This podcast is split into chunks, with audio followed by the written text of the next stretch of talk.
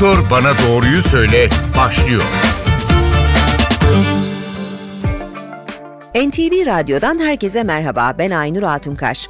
Bugün Doktor Bana Doğruyu Söyledi. Pandemi önlemleri altında yüz yüze eğitimde ve uzaktan eğitimde çocuklarımızın ruhsal, fiziksel ve bilişsel durumuna yakından bakacağız. Hacettepe Üniversitesi Tıp Fakültesi Çocuk ve Ergen Ruh Sağlığı ve Hastalıkları Anabilim Dalı öğretim üyesi Profesör Doktor Ferhunde Öktem konuğumuz.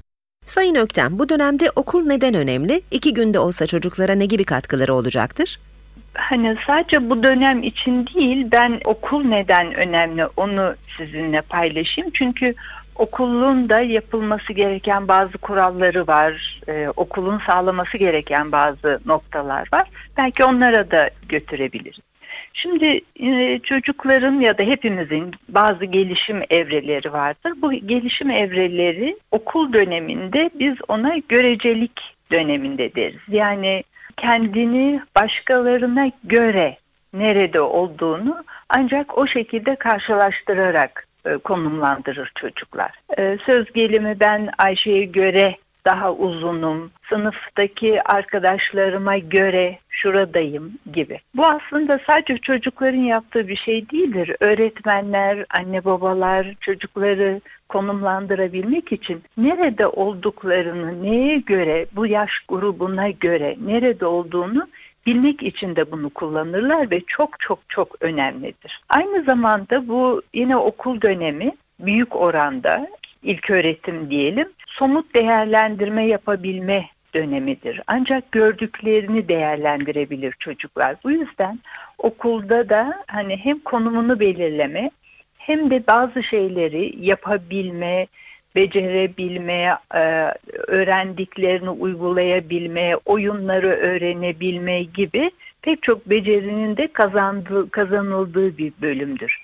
Benim çok sevgili hocam derdi ki çocuklar evlerinde prens ve prensesler ama okula bir giderler herkes prens ve prenses. Şimdi bunun önemi şudur. Çünkü kendini yine arkadaşları ne yapabiliyor, ne yapmıyor, e, bunu karşılaştırarak öğrenecek ama bunun yanı sıra en belki yine önemli olanlardan biri kuralları ve değerleri öğrenecek. Arkadaşı ne yapıyor, ne yaparsa e, kendi ne yaparsa arkadaşı üzülebilir. Arkadaşı ne yaptığında kendisi üzülür. O yüzden onu yapmaması gerekir. Öğretmeni özdeşim kaynağıdır. Bütün çocuklar okula başlayınca öğretmen olmayı isterler ya da öğretmen olmayı amaçlarlar. Bu yüzden öğretmenin hangi davranışları onayladığı, hangi davranışları onaylamadığını birebir görmek bütün bunlar bu okul döneminin özellikleridir. Ve okul aynı zamanda bundan sonraki yaşamın ve hepimizin yaşamının çok güzel sınandığı ve öğrenildiği dönemdir. Değerler dedik, beklemeyi öğrenecek, okulda paylaşmayı öğrenecek, yardımlaşmayı çok güzel yapması gerekiyor. Farklılıkları fark etme ve bu farklılıklara saygı göstermeyi öğrenebilmesi gerekiyor. Bu hem öğretmen dedim çocuğu tanıyacak çünkü evimizde kıyaslama yapabilmemiz mümkün değil. Kıyaslama kötü bir şey değildir ama sınıftaki diyelim ki 20 kişinin onu okumayı söktü ama bazı çocuklar daha harfleri bile tanıyamadı. Bu çok önemli bir kıyaslama aracıdır. Biz uyguladığımız zeka testlerinde bile bir norm hazırlarız o yaş çocukları için. Onların bu norma göre nerede olduğunu belirleriz. Bu çocukları yaftalamak ya da onlara e, kötü e, bir konuma sokmak değil ama eğer bir aksaklık varsa çok erkenden bu yaşlarda bile onları yakalayıp çözümleri getirebilmek çok önemlidir. İşte bütün bunları ve yaşadıkları kendi başına artık kaldığında becerebildiği sorun çözme becerilerinin kazanıldığı yer okuldur. Peki köy okulları tüm seviyelerde açıldı. Oralarda Hı. eğitim görecek çocuklar için bunun e, nasıl bir önemi var? Köy okulları aslında uygarlığın ya da bilimin ulaşabilme noktalarıdır köy öğretmenlerinin çok önemli görevleri vardır. Çünkü onlar bu kıyaslamayı yapabilecek en e, önemli kişilerdir. O çocukların köyde fark edilmesi, onlara eğitimin e, verilebilmesi köy öğretmenleri uygarlığı götüren kişilerdir. Bunun için e, ben köy okulları kapatıldığı zaman çok büyük acı çektim. Ama hani belki bu kadar kötü giden şeyin içerisinde içime en çok ferahlatan şeylerden biri köy okullarının açılmasıdır. Çünkü öğretmen özdeşim kaynağı olacaktır. Öğretmen bilgiyi götürecektir. Öğretmen o bilginin nasıl kullanılacağını gösterecektir. En çok çalışmak istediğim kesim köy öğretmenleridir söz gelimi onlara destek verme, onlara programlar hazırlayıp çocuklarıyla nasıl zenginleştireceğini gönder, gösterme. Yeteri kadar e, bu yapılabiliyor mu? Hayır. Kuşkusuz yapılamıyor. Ama e, belki toplumca bunun önemini biraz daha fark edip e, bütün bu saydığım demokrasinin kuralları ya da e, uygar ve demokrat bir insan olabilmenin ön koşullarını öğretecek olan, bunun sınamasını yapacak olan köy öğretmenleridir. Ve tabii ki köy öğretmenleri ve köy okulları dediğim zaman köy enstitülerini anmadan geçmek çok e, acıdır. Bugün dünyanın en önemli ya da en pahalı hani hepimizin maaşlarını toparlasak çocuğumuzu orada okutamayacağımız okulların felsefesine baktığımız zaman bizim köy okullarımızın felsefesiyle aynı olduğunu görüyoruz. Onun için köy okulları birer uygarlık ışığıdır ve bu ışığı ne kadar güçlendirebilirsek uygarlıkla o kadar barışık olmamız gerek e, durumunda kalırız. Uzaktan eğitim bir yandan devam edecek. Size göre internet üzerinden ve televizyon yayınları ile yapılan bu e, eğitimin dezavantajı var mı? Var tabii. Çok fazla var. Bu uzaktan eğitim yapıldığı zaman biraz önce sözünü ettiğim ki çocukların hayata hazırlanması ve bütün bu okulun yararı dediğimiz şeyleri uzaktan eğitimle görmeleri mümkün değil. Ama kuşkusuz bunun yerine bir şeylerin de ikame de, de, konulması ve devam ettirilmesi gerekiyor. İşte burada hani ben bir müfredat programı yaptım. Bu müfredat programı uygulanacaktır şeklinde gitmemiz çok çok hatalıdır. İki temel nedeni var. Biri bu hazırlanan müfredat programları içime çok iyi gelmiyor açıkçası. Ee, geçtiğimiz günlerde bazı programları e, EBA'dan da izlemek durumunda kaldım. Sıkı takip ederim e, şeyleri. Mesela orada e, çocuklara paylaşılan diyelim ki duygu tanımlamada tedirginlik diye bir duygunun birinci sınıf çocuklara okula yeni başlayan çocuklara tedirginlik diye bir duygudan söz ediliyor. Şimdi bunlar gelişim ilkeleriyle çok bağdaşmıyor. O yüzden belki yeni baştan uzaktan eğitime daha ciddi hazırlanmalı ve içeriği daha farklı olmalı. Şimdi ikinci temel e, zorluğu da e, bu bilgisayar bağımlılığı ya da ekran bağımlılığı diye çok fazla üstünde durduğumuz konuya ilişkin. Çocuklar bütün yaşamlarını ekranda, ekran üzerinden görüyorlar. Oysa ekran e, onlara ya da şöyle söyleyeyim bizim esas büyüme ve gelişmemiz dört ana dalda oluyor. Bedensel, ruhsal, bilişsel ki zeka ve toplumsal. Ekrandan olan eğitim ya da bu eğitim şekli içeriğinin sadece öğrenme ve bilgi alma üstüne yoğunlaştığını görüyoruz. Geri kalan bedensel, ruhsal ve toplumsal ögelerini bu tür bir eğitim asla desteklemiyor. O yüzden hani eğitime belki yeni baştan bakıp ben nasıl bir program hazırlarım ki bu diğer üç ögeyi de içine alabilir ya da kapsayabilir bunu gözden geçirmesi gerekiyor. Sayın Öktem konuşmalarınızda üç boyutlu eğitimin önemine de evet. vurgu yapıyorsunuz. Bu evet, evet. üç boyutlu eğitim nedir? Biraz bize de açıklayabilir misiniz? Tabii hay hay. Şimdi ekrana baktığımız zaman ekran iki boyutlu. Hani e, bazı algı özellikleriyle sanki onu üç boyutluymuş gibi algılıyoruz. Ama ekran iki boyutlu. O yüzden gerçek yaşam üç boyutlu. Hatta belki diğer boyutları da işin içerisine katabiliyoruz. Bu yüzden e, çocuklar diyelim ki 6 saat ekran başında kalıyorlar. Ondan sonra çok yoruldukları için aileleri diyorlar ki haklı olarak bir, bir parça oyun oynamakta durumunda bir 4-5 saat en azından e, çocuklar ekran başında oyun oynuyorlar ve onların diğer yetenekleri gelişmiyor. Bu mesela dışarıya çıktığı zaman gelen bir arabanın hızını ayarlaması, ne kadar yakınlığıma gelebilir, ben karşıya nasıl geçebilirim, bütün bu olayları etkiliyor. Şöyle bir örneği daha belki yakın zamanlı verebilirim. 65 yaş üstü kişilerin sokağa çıkması engellendiği zaman daha sonra çok uzun bir zaman çıkamadılar. Daha sonra sokağa çıktıklarında tümünde çok ağır bir baş dönmesi, çevredeki gelen uyarıcıları kavrayamama, o uyarıcılarla beynin baş etmesinde çok zorluk yaşama, e, o işlemlemede gibi sorunları gördük. Şimdi bunun aynısının çocuklar üstünde olduğunu düşünün. O çocuğun zıplaması gerekiyor, hoplaması gerekiyor. E, çocukluk oyunlarının aslında oynanan oyunların neredeyse tümünün bu duyuları bütünleştirme üstünde olduğunu görebiliyoruz iyi oyunların. Oysa beni mesela çok yaralayan bir şey vardır. E, duyu bütünleme diye özel bir e, ergoterapi diye bir bölüm açıldı üniversitelerimizde ve biz bazı çocuklarımızı özel raporlar çıkartarak haftada bir gün bir saat duyu bütünleme tedavisine gönderiyoruz. Oysa oradaki bu işlemlere baktığınız zaman çocukken oynadığımız hani benim neredeyse 12 saat oynadığım oyunlar orada bir tedavi amacı olarak haftada bir gün bir saat olarak uygulanabiliyor. Şimdi bu tabii bu da bir sanal gerçeklik. Hani yaptığımız biraz mış gibi yaptığımız için olan bir şey. Çocukların elinden sokakta bedeniyle, ruhsal gelişimiyle, karşılaştırmalarıyla, arkadaşıyla, toplumsallaşmayla yapabilecekleri, dokunabilecekleri, bütün duyularını harekete getirebilecekleri etkinlikleri biz sadece iki boyutlu bir ekran üstünden çocuklarımıza vermeye çalışıyoruz. yalan bir dünya yani sanal ve yalan bir dünya.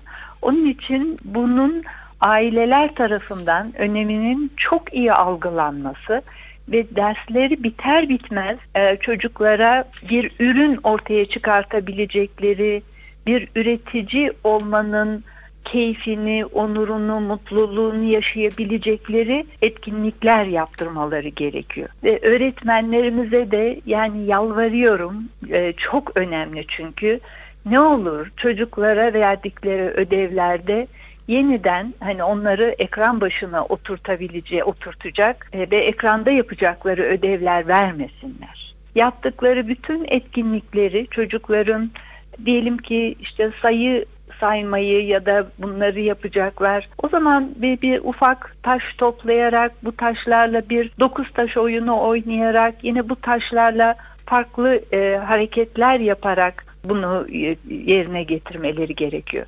Şimdi mesela to, sınıftaki eğitimde bu da çok e, hazin ama haftada bir saat e, bir gün matematik yapılacak. Ertesi gün bir de bir daha matematik yapılacak. Şimdi burada tahtaya bir artı biri yazıp bunun iki olduğunu göstermenin bir anlamı yok. Onu evde yapsın. Onu ekran karşısında yapsın. Ama 9'a veya 10'a tamamlayacak sayıları bir çocuk 4 olur, öbür çocuk hadi bakalım ona tamamlayacak hangi arkadaşınız kim kalkması gerekiyor ayağa şeklindeki bir etkinlik o çocukların matematiği sevmesine, hareketle, sözle, şarkıyla, duyuyla bütün bunları birleştirerek aldıkları bir eğitimin olması gerekiyor. Yoksa iki günlük bir eğitimin 3 saat Türkçe, 1 saat matematik yapmanın o eğitim şeyi içerisinde bilgi olarak aman aman bir katkısı olmayacaktır. Ama bir öğretmenin nasıl yaklaştığı, o problemi nasıl çözdüğü, o arada hangi sesleri dinledikleri gibi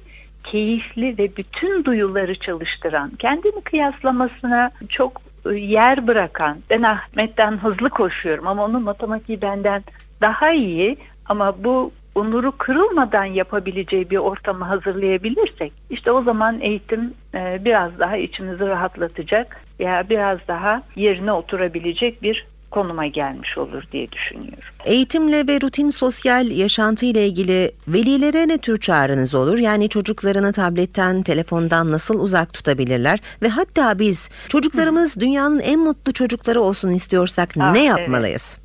Bu Hollanda örneğini vermiştim ben e, daha önceki konuşmalarımda. Hollandalı çocuklar Birleşmiş Milletler tarafından dünyanın en mutlu çocukları olarak seçilmiş. Buradan belki Anne babalara bu öneriyi de iletebiliriz. Bunun kitabı var. İki e, anne, biri e, Amerikan kökenli, biri İngiliz kökenli Hollanda'ya gelin gidiyorlar ve bu iki annenin yazdığı kitabın üstüne e, Hollandalı çocuklar gerçekten çok mutlu çocuklar. Ağlayan bir çocuk görmüyorsunuz Hollanda'da. Hepsi kendilerine çok güvenli çocuklar, çok mutlu çocuklar. Çünkü haklarının ve ödevlerinin ne olduğu konusunda çok netler. Şimdi biraz önce üretken olabilme dedim ailelerde. Baktığımız zaman e, maalesef evlerimizde çocuklarımızın özellikle Türkiye'de çok atıl yetiştiğini görüyoruz. Hani bir sorumluluk duygusu yok, bir oda toplama yok, bir sofrayı hazırlama veya sofrayı kaldırma sorumluluğu yok. Akşam çoraplarını elinde yıkayıp ayaklarını ya da ellerini yıkamayı yapabilmeleri yok. Sürekli olarak bir güdümlü çocuklar. Bunun bir kendinin görevi olduğunu e, çocuklarımıza aktaramıyoruz. O yüzden de çocuklar neyi alıp neyi alamayacaklarını sadece ağlama ve vızıldanmaları üstünden yapıyorlar. Bir bakın gerçekten ben yurt dışında e, Türk aileye ulaşmak istediğim zaman ağlayan çocukları izlerim. Beni hiç e, yanılmadan Türk ailelerine ulaştırırlar. Daha havaalanında başlar. Ama yabancıların çocukları ağlamıyorlar. Çünkü diyor ki ağlayarak bir şey elde edemeyeceğim. O yüzden anne babaların çocuklarını çok e, güvenli yetiştirmeleri gerekiyor. Yani bunlar olabilecekler. Ağlasan da bu böyle olacak, ağlamasan da. E ben o zaman e, ağlama, ağladığım zaman bir şey elde edemeyeceksem ağlamam olmayacak. Burada çocuklar aynı zamanda kendilerini haksızlığa uğramış hissediyorlar. Annem hayır dedi ama ben ağladım. Aman peki hayır şimdi yap dedi. Demek ki annem ya doğru dürüst düşünemeden bana hayır diyor yahut da ben anneme güvenemeyecek bir pozisyondayım. Annem öylesine kafadan atan bir şeyler söylüyor. Güvenlik bizim en temel ihtiyacımızdır. Biyolojik ihtiyaçların hemen üzerinde yer alır. Onun için çocukları güvenli, özgüvenli, yapabilecekleri şeylerden hoşnut olarak e, ve onun onurunu yaşayan bir şekilde yetiştirmemiz gerekiyor. Dünya Sağlık Örgütü bütün uzun yıllar yapılan çalışmalarda ilerideki ruh sağlığının göstergesi olarak iki özelliği ön plana çıkardı. Bunlardan biri özgüven ve özdenetim daha da ağırlıklı.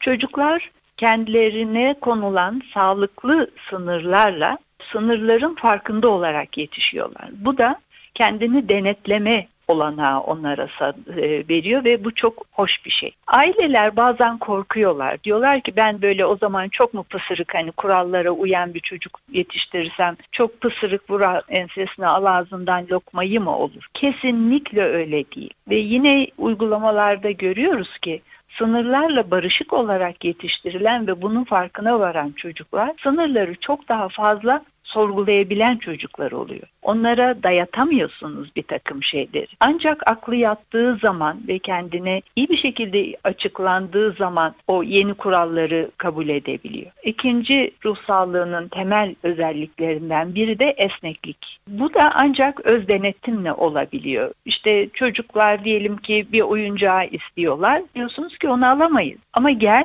senle birlikte bu oyuncağın benzerini biz evde üretebilelim. Şimdi bu, bu yavaş yavaş bu esnekliğin kazandırılması yeni bir çözüm bulunabilmesi. Ama yine bizim çocuklarımızı mesela gözlemleyin. Ee, en çok kullandıkları laf şeyde canım sıkılıyor. Canım sıkılıyor. Çünkü kendini nasıl oyalayacağını e, onlara öğretmiyorlar anne babalar. Ve mesela yine bakın e, Hollanda'daki çocuğun minicik bir çantası vardır. E, diyelim ki bir lokantaya gidiyordur. O çantanın içerisinde kendine iki saat yetecek kadar değişik etkinlik kartları vardır, kalemleri vardır, oyuncakları vardır. Ve bir lokantaya gittiğinde o çantasını açar, tıkır tıkır oynamaya, paylaşmaya başlar. Yemeğini kendi sipariş verir. Yemeğini kendisi yer. Ağzına kimse lokma tıkıştırma durumunda kalmaz. Ve keyifli, hoş birinden sıkıldığında öbür oyuncağını çıkartabilirler ve herkesle paylaşabilen, güvenli, bu esnekliği sağlayan hoş çocuklar olur. Ama e, bizde neredeyse olanaksız oluyor çocukla bir lokantaya ya da bir seyahate ya da bir etkinliğe gidebilmek. Çünkü anne babalar çocuklarının ihtiyaçlarına karşı duyarsızlar. Bizde yine bakın hani bu kadar ekran bağımlılığından şikayet ediyor anne babalar. Böyle bir yerde, bir yolculukta, bir lokantada hani şimdi aklıma en çok gelen şey lokanta oldu. Çocukların en çok yaptıkları şey anne babaların cep telefonlarıyla oynamak. O yüzden bizim çocuklarımızın ihtiyaçlarının daha çok ayırdığında olmamız gerekiyor. Bu kadar iki boyutlu bir yaşam içerisinde gerçek yaşamın e, eliyle yaptığı, oyun hamurlarıyla üretebildiği, çoraplarındaki sökükleri onarabildiği, düğme dikmeyi becerebildiği, onarımlar yapabildiği hale getirmemiz gerekiyor. Bu sözünü ettiğim Silikon Vadisi'ndeki mesela Waldorf okul sisteminde bakıyorsunuz oradaki çocukların bütün eğitimleri ya da üretimleri bizim köy enstitüleri hesabından gidiyorlar. Çiçek dikmeyi biliyorlar, salata hazırlamayı öğreniyorlar, düğme dikmeyi biliyorlar, örgüler örüyorlar, tiyatrolar yapıyorlar. Bu tiyatroların senaryolarını yazıyorlar ve öğretmen oradan bu çocukların ruhsal durumlarını da çıkartabiliyor. Yani yaşamı deneyen, deneyimliyorlar orada. Öbür bilgiyi zaten öğrenebilecekler. Hani alt kere 7, orada da 42, burada da 42. Onları ezberletmenin bir anlamı yok. Yaşamı öğretmenin, yaşamı deneyimlemenin, yaşamdaki konumunu belirlemenin öğretildiği yer olmalı okul. Hacettepe Üniversitesi Tıp Fakültesi Çocuk ve Ergen Ruh Sağlığı ve Hastalıkları Anabilim Dalı öğretim üyesi Profesör Doktor Ferhunde Öktem, Doktor Bana Doğruyu Söyledi konuğumuzdu. Yeni bir programda buluşmak üzere, hoşçakalın.